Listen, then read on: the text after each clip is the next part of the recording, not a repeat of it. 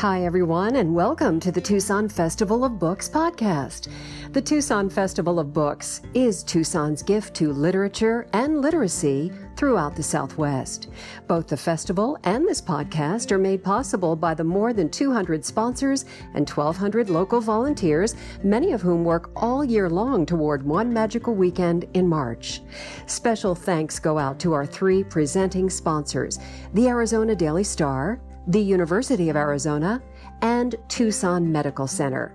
And to all of our many sponsors and many volunteers, a huge thank you as well. I'm Jessica Pride, romance enthusiast and occasional reader of suspense thrillers.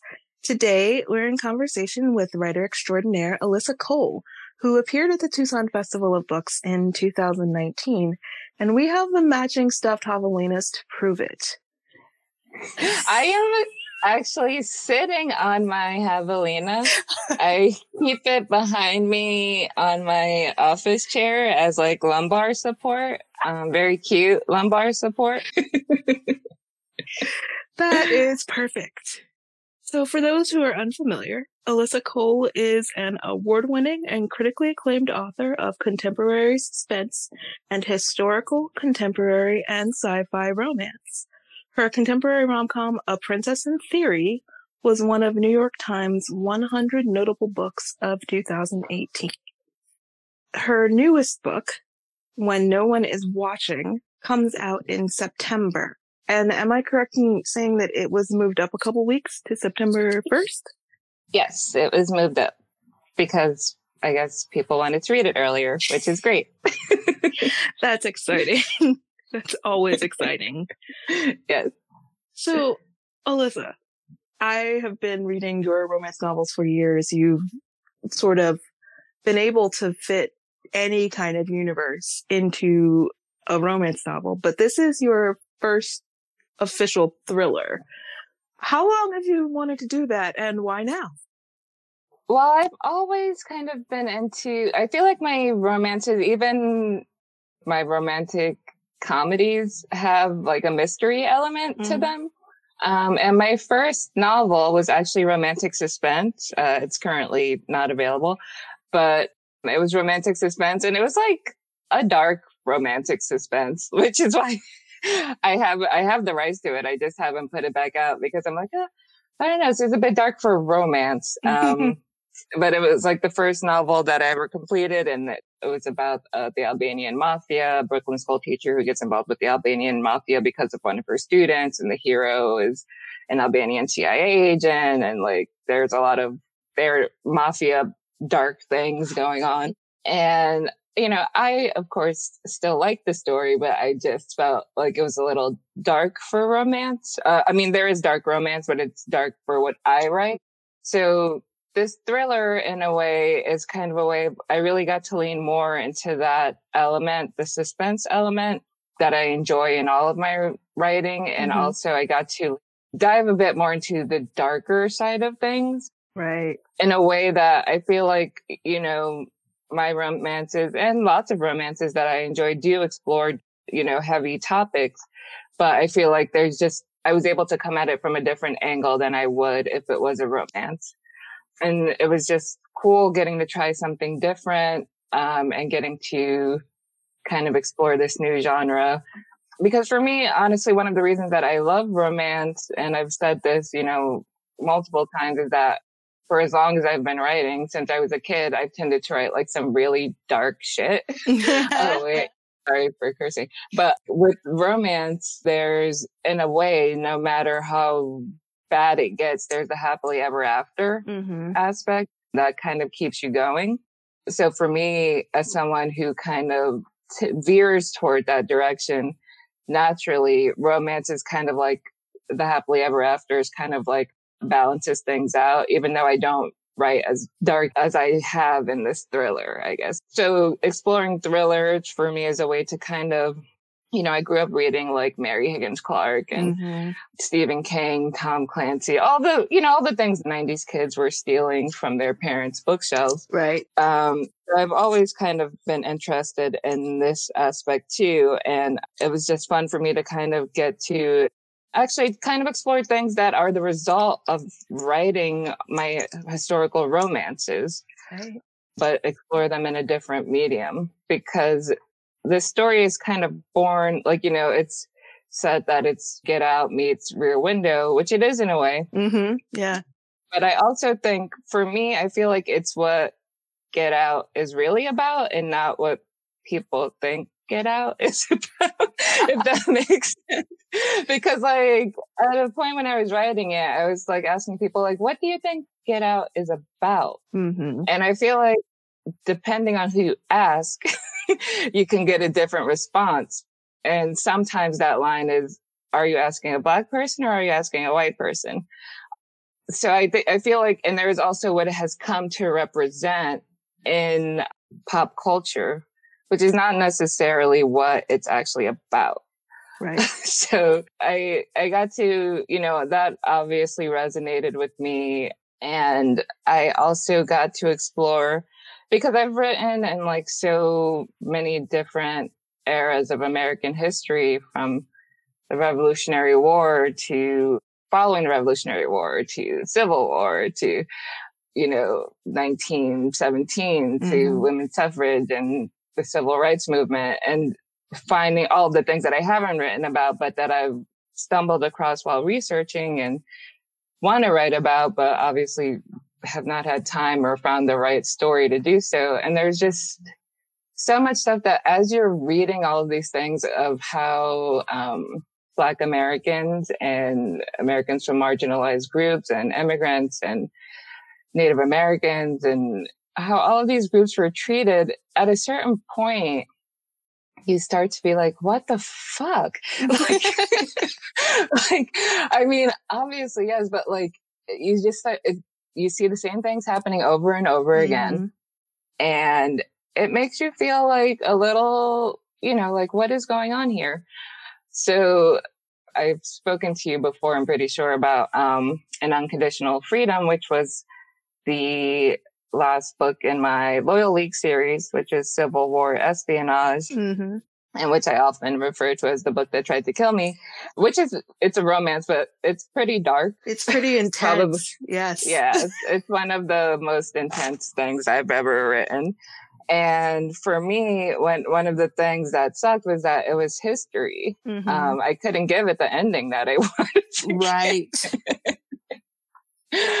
uh, no spoilers, but if you have read it or if you're going to read it, I had to stick to some level of historical accuracy, um, especially since people are always trying to find some flaw in book historical fiction written by and featuring black characters. Mm-hmm. Um, but I mean, I really wanted to be like, let's just take this into alternate universe, but I couldn't.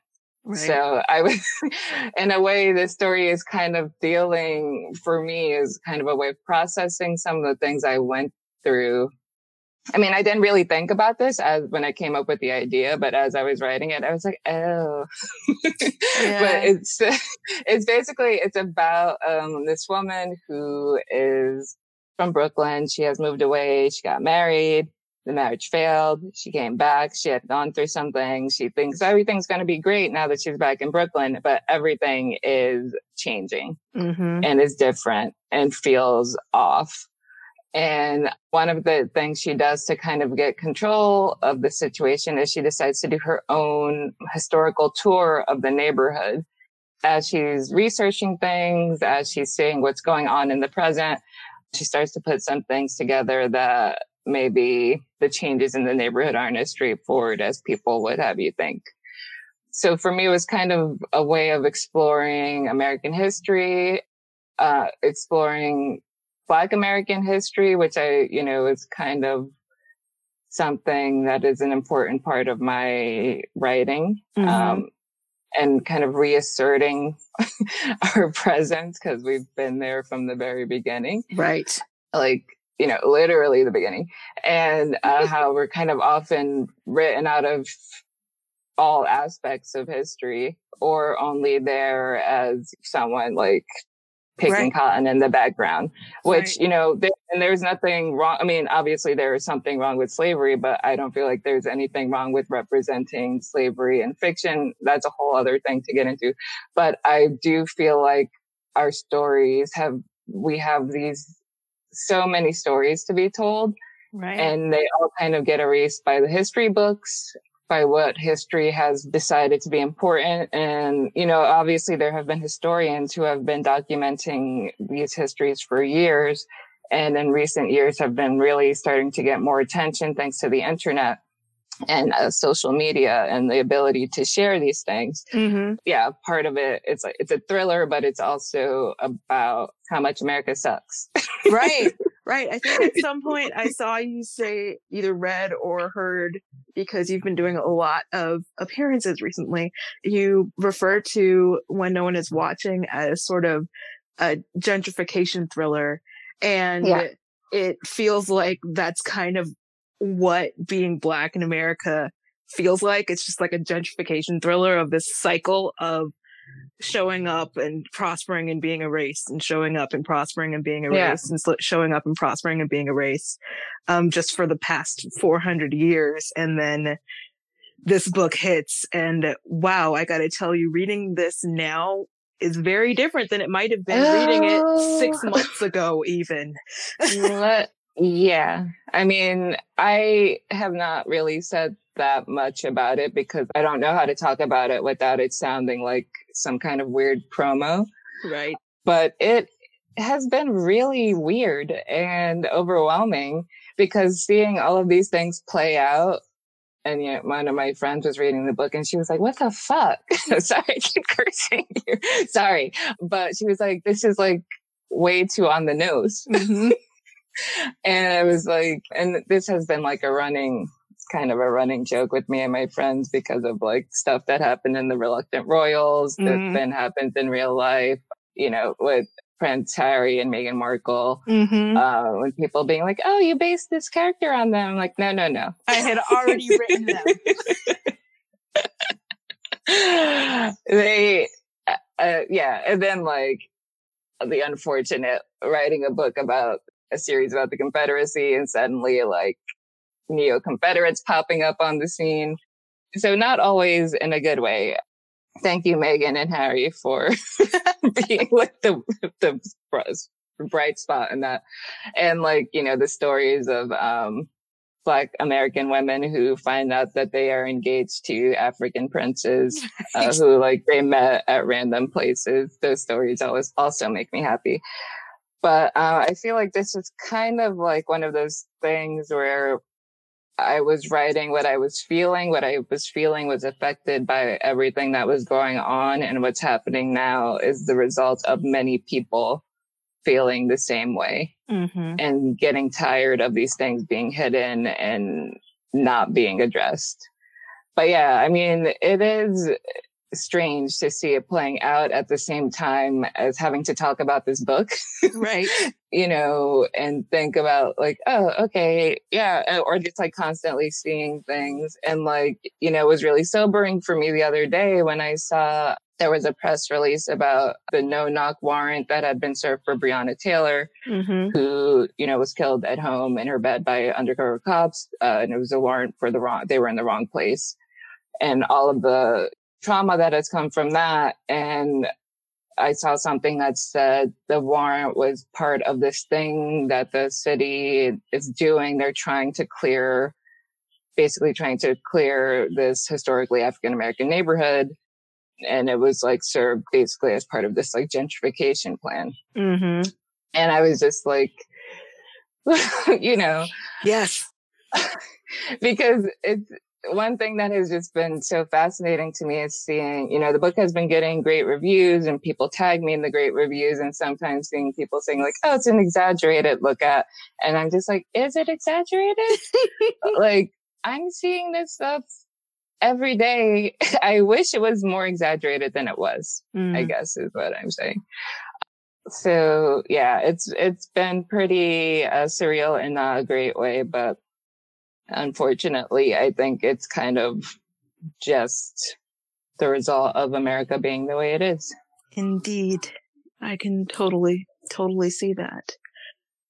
But on a more exciting note, I don't know, not more exciting because this this book is exciting. I'm excited to see the world react to it in in a little bit. But on a more uplifting note, how about that? Yeah. You sort of finished out your first reluctant royals arc and are going to also be doing a spin-off series. Is that? Yeah. Um, so the spin-off series is the Runaway Royals, which I know I'm going to confuse all the time. I constantly confuse Reluctant Royals, Runaway Royals, Loyal League. I need series that sound more different than these ones do. Um, but, so Runaway Royals is a spin-off. Um, there will be appearances from people, from characters in the Reluctant Royals series in some of the books. The first book is called How to Catch a Queen, and it features two characters who we met in the Reluctant Royals series. Shanti, who makes a very brief appearance in A Princess in Theory and a slightly longer appearance uh, for a chapter in A Prince on Paper, and Sanyu, who is her husband. Um, and when we meet them in A Prince on Paper, they are unhappily married. Mm-hmm. So in How to Catch a Queen, we learn more about their marriage, which is, uh, it was an arranged marriage. Sanyu, uh, his father has, you know, to become king. His father has just passed away. Um, he is now king of this very isolated African kingdom that kind of in reaction to finally kicking out their colonizers withdrew and also was punished by, you know, other countries in the world, but reacted by withdrawing and becoming kind of isolated from the rest of the world. And so Shanti, who is from Thesolo, which is the kingdom and a princess in theory, uh, she, the, it, the basic tropes are it's like, you know, an arranged marriage, marriage of convenience type thing. Mm-hmm. Um, it's also based on the Bluebeard fairy tale a, a take on the Bluebeard fairy tale because in this kingdom, the king, there are marriage trials. The king usually marries a woman, stays married for about four months or so, then she moves on and he gets a new wife.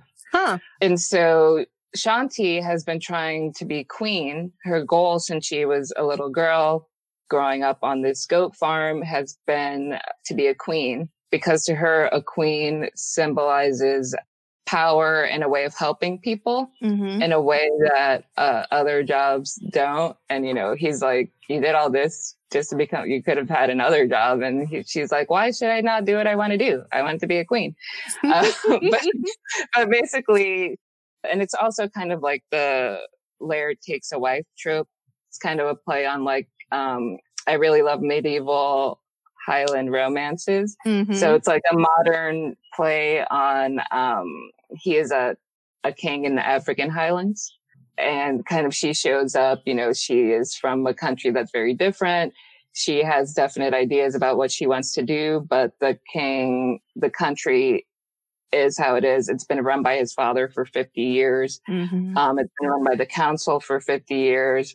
And it's kind of just, you know, to look at, you know, arranged marriage, marriage, also governance, right.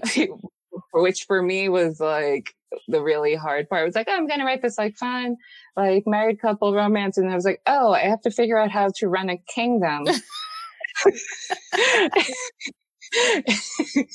cool. I just have to solve the problem of good governance, I, which hopefully I did for the story, at least. But yeah, and then you so can tell everyone else how it's done. hopefully. So yeah, in the story, he has kind of been raised his entire life to know that he has to take on this role and be this the man that his father was. Except he doesn't want to be king. Mm. he, he doesn't want all of that responsibility. He has anxiety at this point. He is like terrified of making a mistake and undoing everything that his father and the council have done. And so she shows up he's also not trying to get attached to someone he's only going to be around for four months. Right. So, after a lifetime of, you know, these queens coming and going, including his mom. Yeah. So it's basically like, in the end, I'd say it's more contemporary romance than romantic comedy.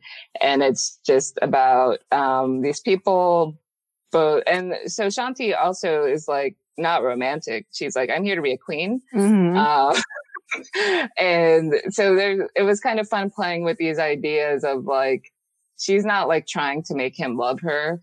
And he also is kind of like, well, why don't you want to make me love you? Like, and them trying to figure out what is good governance.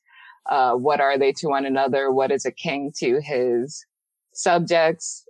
And kind of, you know, it's also look at all different kinds of relationships. Um, and, yeah, I like it.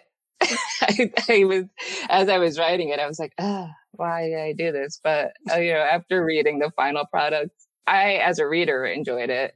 So hopefully other people do too. It sounds like I will because I have been really drawn to stories about married couples recently, like romances involving couples that just like need to figure everything out so that they can continue to be married or yeah, or move on happily together, which whichever road they take. Uh, and I'm interested in these too. I mean, I'm married, and I feel like a lot of you know most romance is about that first you know heady rush of people falling in love, which I also enjoy. Mm-hmm. Obviously, I've written so many of them, but I also want to read about different relationship experiences mm-hmm. of people of different stages in their lives. In this book, they do care about each other. They are attracted to one another. So it's not exactly a second chance romance, but it kind of is a second chance romance because they only have a month left in their agreement.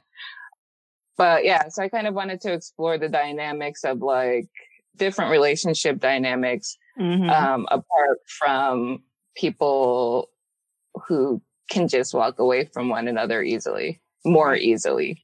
It, yeah, so that was a really fun aspect of it, kind of getting to explore, you know, these things that wouldn't come up for people who are just dating, who don't live in the same place. So it's like they're getting to know each other and how to catch a queen, but they also have all of these expectations of what marriage is supposed to be. Mm-hmm. And they each of them has their own expectations and them figuring out what their marriage will be and if they will remain married, number one, and if they do, what their marriage will be. In the same way, they're trying to figure out what good governance will be. So kind of just all of the ways relationships play out between people. And where better to find that than in books that center those relationships. So I think we have talked a lot about your books releasing in the next several months when no one is watching, which comes out in September, a thriller, which we can all recover from with How to Catch a Queen.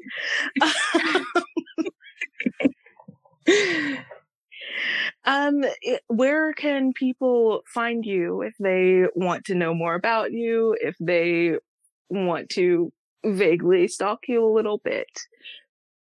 Um, you can find me, you can go to my website, which is alyssacole.com.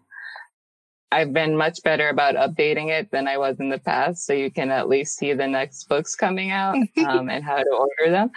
Uh, you can also find there um, information about my newsletter that I do, which is the Girls with Glasses newsletter which if you've read my novella Can't Escape Love, it one of the characters ran a nerdy website called Girls with Glasses.